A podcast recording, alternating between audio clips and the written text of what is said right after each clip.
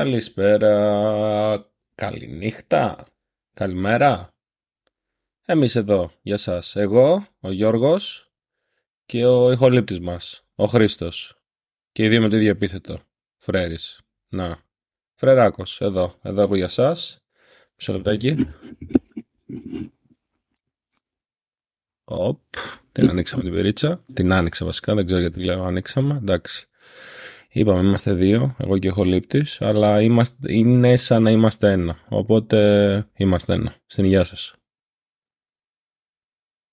Λοιπόν, ε, είναι Τετάρτη, 18 Οκτωβρίου, ε, 19 και 16 ώρας Βαμεντίγκεν, ε, προάστιο της Ζηρίχης που ζω, ε, και 20, δηλαδή 8 και 16 ώρα Γαλισσά, ώρα Χαλάστρας, ώρα δάσος σοφούλη ή σοφούλη, όπως το, το πάρει κανείς.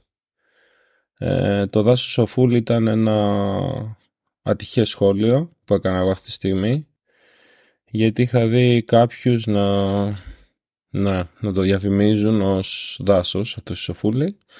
Ναι, είναι ωραίο που η σοφούλη έχει δέντρα. Η Σοφούλη είναι μια οδός στη Θεσσαλονίκη, αλλά εντάξει, δεν το λες και δάσος. Οπότε μου άρεσε αυτό. Το πήρα, το κράτησα. Το έχω χρησιμοποιήσει πολύ. Το δάσος στη Σοφούλη. Να, το ακούσαμε γι' αυτό. Οκ. Ε, με, με καλή πρόθεση το έκανα τα παιδιά. Δεν τους κατηγορώ. Απλά τώρα επειδή έχει 10, 20, 30, 40, 50 δέντρα, δεν το λες και δάσος. Αυτά. Προχωράμε.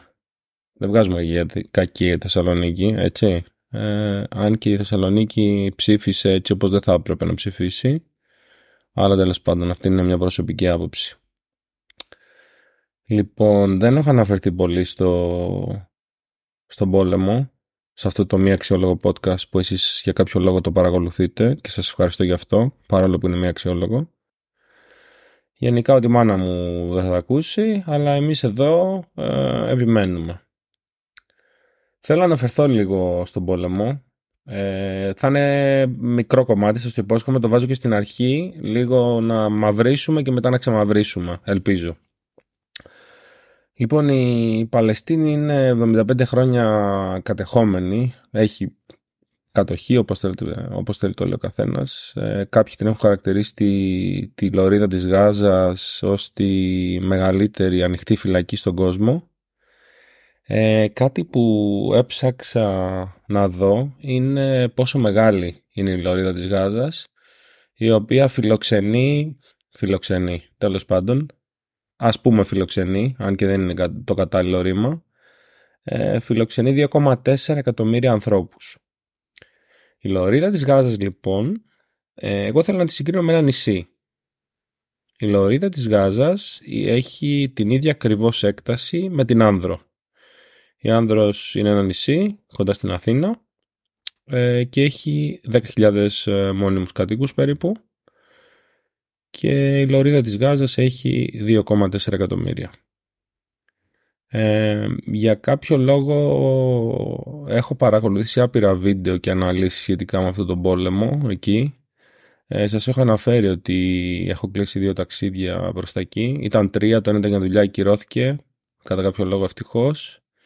Τα άλλα δύο είναι στο Λίβανο και στην Ιορδανία. Ε, κατά 99,99% στο Λίβανο δεν θα πάω.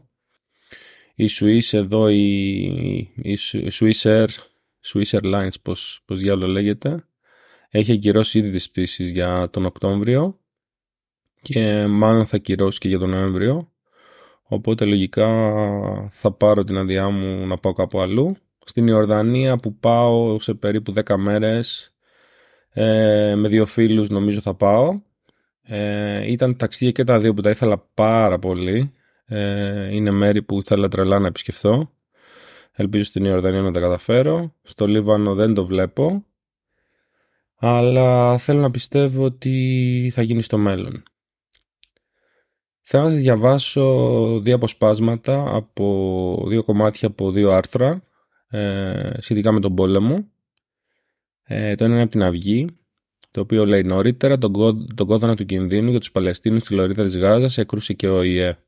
με το Παγκόσμιο Επισητιστικό Πρόγραμμα να ανακοινώνει ότι τα τρόφιμα στα καταστήματα της υποπολιορκίας περιοχής από τον Ισραηλινό στρατό επαρκούν για 4 με 5 μέρες. Στο μεταξύ, η ύπατη αρμοστή ανθρωπίνων δικαιωμάτων του ΟΗΕ εκτίμησε σήμερα ότι η πολιορκία που έχει επιβάλει το Ισραήλ στη λωρίδα της Γάζας και η εντολή των Ισραηλινών αρχών, συγγνώμη δεν έχω πια και την πείρα, προς τους κατοίκους του βορείου τμήματος του θύλακα να απομακρυνθούν ενδέχεται να ισοδυναμούν με το διεθνές έγκλημα της βίαιης μετακίνησης αμάχων. Παράλληλα, ο Παγκόσμιος Οργανισμός Υγείας ανακοίνωσε, σύμφωνα με το Reuters, ότι χρειάζεται πήγουσα πρόσβαση στη Γάζα για να παραδώσει βοήθεια και ιατρικές προμήθειες, ενώ η Υπηρεσία των Ηνωμένων Εθνών προειδοποίησε για ανθρωπιστική κρίση στον Παλαιστινιακό θύλακα.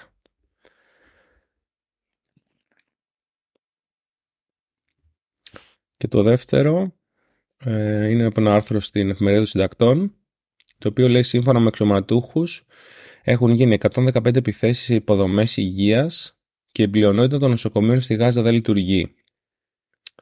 Η υπηρεσία επανέλαβε ότι υπάρχει ο κίνδυνος να ξεσπάσουν ασθένειες ενώ αυξάνονται οι ανησυχίες για περίπου 350.000 ανθρώπους στη Γάζα με χρόνια νοσήματα όπως ο διαβήτης που πασχίζουν να έχουν πρόσβαση σε ιατροφαρμακευτική περίθαλψη.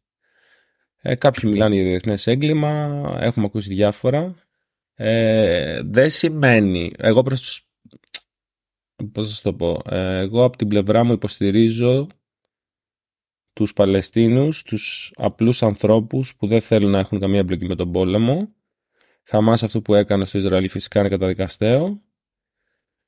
Ε, και αυτά, αλλά αυτά που τραβάνε αυτοί οι άνθρωποι, οι απλοί άνθρωποι στη λωρίδα της Γάζας τα τελευταία περίπου 75 χρόνια δεν νομίζω ότι έχουν ξαναγίνει σε άλλη χώρα. Τουλάχιστον δεν έχω ακούσει εγώ.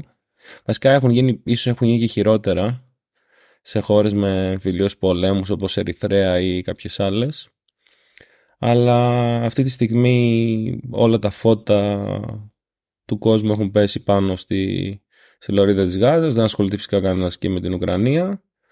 Ε, ήθελα απλά να σας διαβάσω αυτά τα δύο κείμενα για να σας πω και λίγο και τις σκέψεις της δικές μου γιατί έτσι έχω δει αρκετά και θα λες κάποια να τα πω. Τέλος πάντων, το αφήνουμε αυτό πίσω. Σας είπα λίγο στην αρχή, ε, θα το αφήσουμε πίσω, θα περάσουμε σε άλλα θέματα. Σας είχα μιλήσει για το AirTag και το πόσο με έσωσε. Τώρα κάποιοι θα γελάνε, θα σου πήρε μαλάκα από τον πόλεμο μας πήγε στο AirTag, καραγκιόζη. Τι, τι βλάκας εσύ. Τέλος πάντων θα το δεχτώ. Ρίξτε τη φάπα σας σε μένα, εγώ θα τη δεχτώ, θα σκύψω το κεφάλι. Τέλος πάντων, για το AirTag ήθελα να πω. Λοιπόν, το AirTag μου στείλαν δύο-τρει φίλοι μου να θα πάρουν, γιατί τους άρεσε το πώς λειτουργεί και μπλα μπλα μπλα. Ήθελα να πω ότι το AirTag είναι και πολύ χρήσιμο για μέσα στο σπίτι υπάρχουν άπειροι εκεί έξω που δεν ξέρουν που έχουν τα κλειδιά τους, που δεν ξέρουν τι έχουν, που έχουν το ένα το άλλο και μπλα μπλα μπλα. Το AirTag μπορεί να το έχεις μέσα στο σπίτι, να πατήσεις και να παίξει ήχος. Και να ακούσεις που έχεις βάλει τα κλειδιά σου και μπλα μπλα μπλα. Επίσης το AirTag παίζει το παλιό το παιχνίδι που παίζαμε παλιά. Κρύο ζέστη, κρύο ζέστη. Αν είσαι κοντά ή μακριά. Οπότε αν είσαι μέσα στο σπίτι και δεν το ακούς ρε παιδί μου, το έχεις βάλει μέσα σε ένα σιρτάρι μέσα και δεν το ακούς, αν έχεις βάλει να παίξεις τον ήχο και δεν ακούγεται αρκετά δυνατά, μπορείς να πλησιάζεις με το κινητό σου και το κινητό σου λέει ότι είσαι κοντά ή μακριά. Οπότε πάλι μπορείς να τα βρεις. Έχω ένα φίλο που το πήρε στη γυναίκα του γιατί λέει χάνει τα κλειδιά της συνέχεια και χάνουν άπειρη ώρα. Με ευχαριστεί αυτός. Δεν το είπε, το λέω εγώ. Στείλε ένα μήνυμα, πες ευχαριστώ. Απλά μου είπε θα σκέφτομαι να το πάρω στη γυναίκα μου. Δεν είπε ευχαριστώ. Να έχουμε και τρόπους, παιδιά. Έτσι δεν είναι. Σε λίγο μπερίτσα. Λοιπόν, AirTag. Ναι. Πάρτε. Ναι, ναι, ναι. Εγώ μαζί σας. Ναι, ναι. Λοιπόν, συνεχίζουμε πολύ δυνατά. Πάρα πολύ δυνατά. Ανέκδοτο. Ανεκδοτάκι, τάκι, ανεκδοτάκι. Έχουμε και λέμε. Η ερώτηση είναι η εξής. Πώς λέγεται το φρούτο που πάει στρατό. Εδώ σας θέλω. Έτοιμοι; Θα το πω. Θα το πάρει το ποτάμι; Θα το πάρει. Το φρούτο λοιπόν που πάει στρατό λέγεται φανταρίνι. Σας δίνω λίγο χρόνο να το επεξεργαστείτε, να γουστάρετε. Φανταρίνι, ναι, φανταρίνι. Μανταροφανταρίνι, φανταρίνι. Τέλος πάντων, Το επόμενο θέμα τώρα που θέλω να συζητήσω μαζί σας, βασικά να το συζητήσω εγώ με τον Γιώργο, τον Χρήστο και τον Φρέρι και να ακούτε εσείς, είναι σχετικά με ένα post που είδα στο Instagram.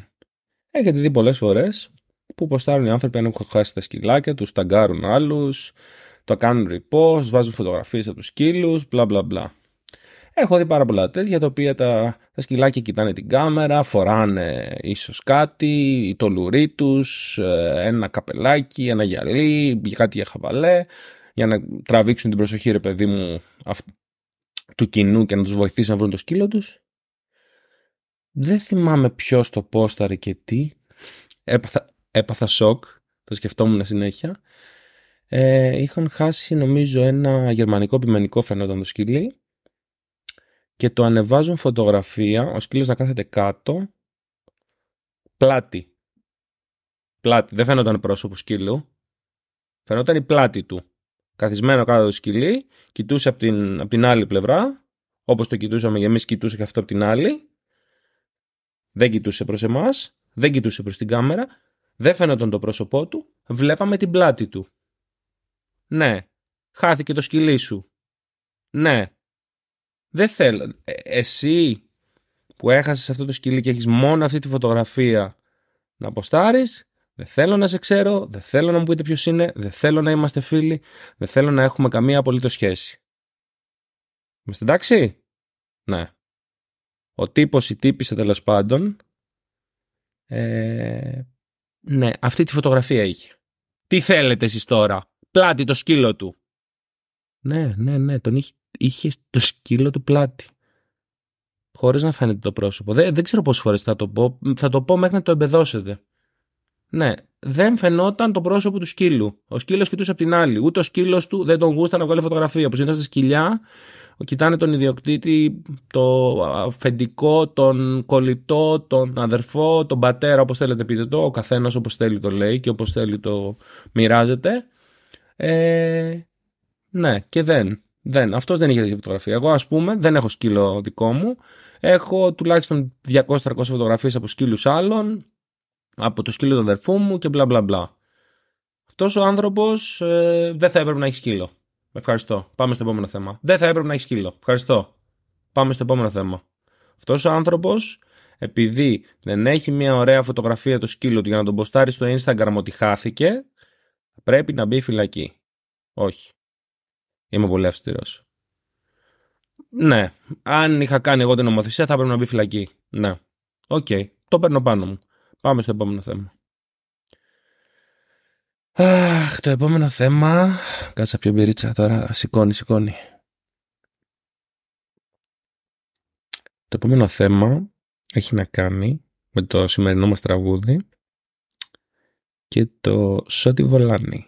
Είστε έτοιμοι; Είστε έτοιμοι για Σόνι Σότι Βολάνι, όχι Σόνι, Σότι Βολάνι, Σότι Βολάνι. Θέλω να δω, θέλω να δω τα ματάκια σου τα μπλε που με θολώνουν θέλω να δω, θέλω να δω τα χειλάκια σου που με φυλάν με λιώνουν θέλω να δω, θέλω να σε δω. Σότι σου κάνω τα ρεπό σου ρε καβλά ρε. Φιλάκια πάρε με τηλέφωνο. Έχω κι άλλο ένα θέμα για σκύλους. Αλλά θα, θα πω ένα άλλο πρώτα. Θα συζητήσουμε μαζί βασικά ένα άλλο πρώτα. Σχετικά με τους backpackers. Ε, τους backpackers εγώ, στα ταξίδια που έχω πάει και λοιπά, τους έχω ρε παιδί μου σαν τους τύπους που πάνε μένουν στα hostel, που ταξιδεύουν πάρα πολλές χώρες, ίσως ταξιδεύουν μήνες, έχουν ένα backpack με κάποια ρούχα τα οποία τα πλένουν ε, στο, στον επόμενο προορισμό τέλος πάντων. Γενικά τους έχω με μια ταλαιπώρια. Τέλος πάντων, κάποια στιγμή τους απομυθοποίησα. Ήταν, ξέρω εγώ, πριν 6, 7, 8 χρόνια. Δεν θυμάμαι πότε ακριβώς από την αλήθεια. Έχω πάει με ένα φίλο μου, τον Ιωάννη, τον πρίγκιπα, στην Κούβα εμείς είμαστε με βαλίτσες, backpack και βαλίτσες με δύο. Εγώ είχαμε δύο, με δύο ρόδες χοντρές έτσι για να ανεβοκατεβαίνω πεζοδρόμια, να τις κουπανάω, να τις κάνω ό,τι θέλω. Χωρίς να παθαίνουν κάτι. Δεν μου αρέσουν οι βαλίτσες με τις τέσσερις. Δεν μου αρέσουν καθόλου. Προτιμώ με τις δύο. Οπότε ήμουνα με αυτή τη βαλίτσα και ο άλλος ο φίλος μου με παρόμοια, η οποία μπορείς να βγάλεις και το zipper μπροστά, τα φερμουάρ και να την κάνεις και αυτή backpack. Αλλά επειδή είχαμε και άλλο backpack μικρό για να κινούμαστε μέσα στι πόλει, ε, την είχαμε. Από το, την τραβούσαμε τέλος πάντων από το χερούλι. Και πού απομυθοποίησα εγώ τους backpacker. Πετυχαίνουμε τέλος πάντων δύο Ελβετούς στην επιστροφή μας από Κούβα για, για Ζηρίχη. Ναι, για Ζηρίχη. Μιλάμε, μιλάμε, μιλάμε, μιλάμε. Λέγαμε διάφορα, τους λέγαμε. Εμείς τέλος πάντων, εγώ με τον Γιάννη είχαμε γυρίσει πολλές πόλεις στην Κούβα. Είχαμε πάρει πολλά αυτοκίνητα και πολλά ταξί για να πάμε μία πόλη στην άλλη. Πολύ παζάρι, πολύ κλέψιμο από τους ντόπιους ε, πολύ negotiation. Ναι, γενικά είχε περιπέτεια το ταξίδι. Μας είχαμε πάει τρεις εβδομάδες και είχαμε πει ότι θα, θα πάμε ρε παιδί σε, σε όσο περισσότερα μέρη μπορούμε. Μείναμε σε κρεβάτι που ήταν σαν το στρώμα να έχει μόνο πέτρες μέσα. Πραγματικά δεν έχω νιώσει. Δηλαδή αν με πετούσαν στο πάτωμα θα κοιμάμαι καλύτερα. Ε, μείναμε σε hostel, μείναμε Όπου μπορείς να φανταστείς, μείναμε, τέλος πάντων.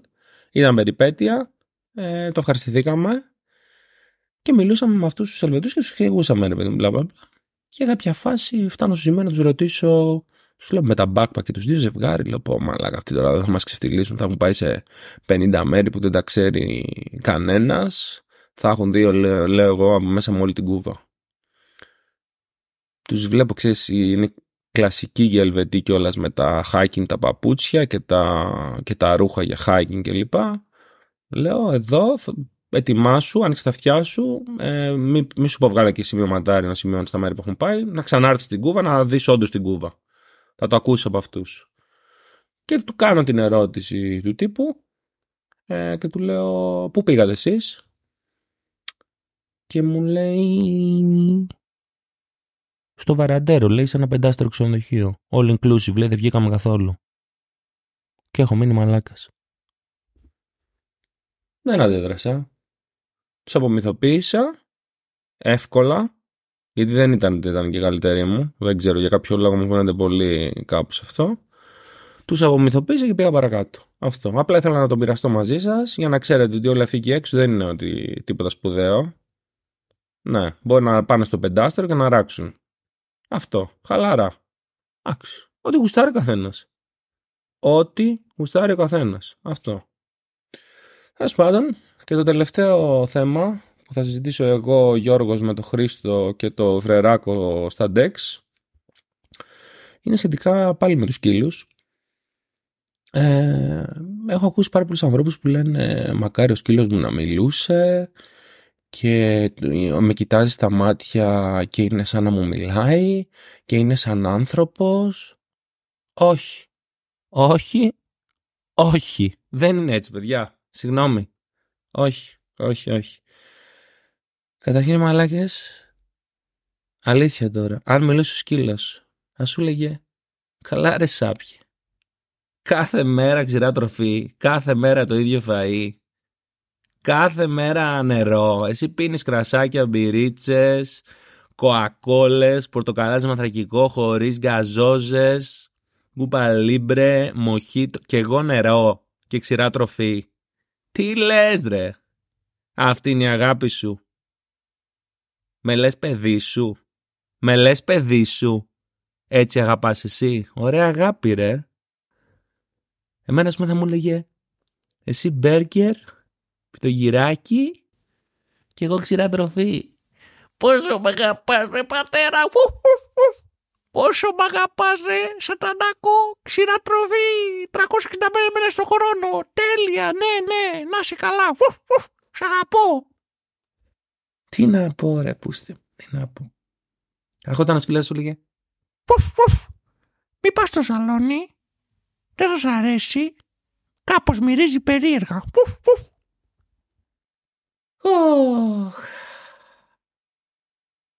Σου πέρασε από το μυαλό να με στηρώσεις, ε; Αυτά τα υπέροχα μπαλάκια που έχω εκεί κάτω, να μου τα κόψεις.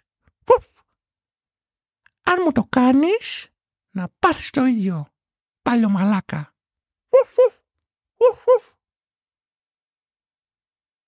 Να κόψεις τα μπαλάκια. Ε, μαλάκα ρε; Ποτέ σου. Να πάρεις το ίδιο. Ουφ, ουφ. Αχ, νομίζουμε, νομίζουμε, νομίζουμε. Πρέπει να το σκεφτούμε λίγο πιο βαθιά. Εγώ κάτσα και μπήκα στη θέση ενός σκύλου. Του κόψεις τα μπαλάκια, ρε φίλε. Κάθε μέρα ξέρει τροφή. Νεράκι. Βάλτε μια μπυρίτσα. Δεν σου λέω κάθε μέρα. Σίγουρα δεν κάνει καλό. Γιατί σε εμάς κάνει καλό. Τέλος πάντων. Ελπίζω να το πιάσετε. Είχαμε σήμερα από πόλεμο, έρτα, ανέκδοτα, βολάνι, σκύλος που χάθηκε και βάλανε φωτό του πλάτη, δηλαδή μαλάκα εντάξει. Το φωτό πλάτη δε, δε, δε, δε, δε, δε. Είχαμε απομυθοποιήσει backpacker και στο τέλος σας έκλεισα με σκύλους που μιλάνε. Να. Μέχρι και σκύλο που μιλάγανε για εσάς ρε, ρε, ρε σαταναγιά. Εδώ στους 98,2. Στον ερωτικό. Ναι, εγώ για εσάς. Ο Γιώργος, ο Χρήστος, ο Φρέρης. Σας ευχαριστώ που ήσασταν και απόψε μαζί μας. Ε, εκπέμπουμε από τη Ζηρίχη. Μακάρι να εκπέμπαμε από το Γαλισά. Ε, να έρχεται ένα πολύ όμορφο βράδυ και ένα υπέροχο Σαββατοκύριακο. Θα τα πούμε την επόμενη εβδομάδα. Καλή καβλάντα και καλά ποτάκια το Σαββατοκύριακο. Φιλακιά, φιλακιά.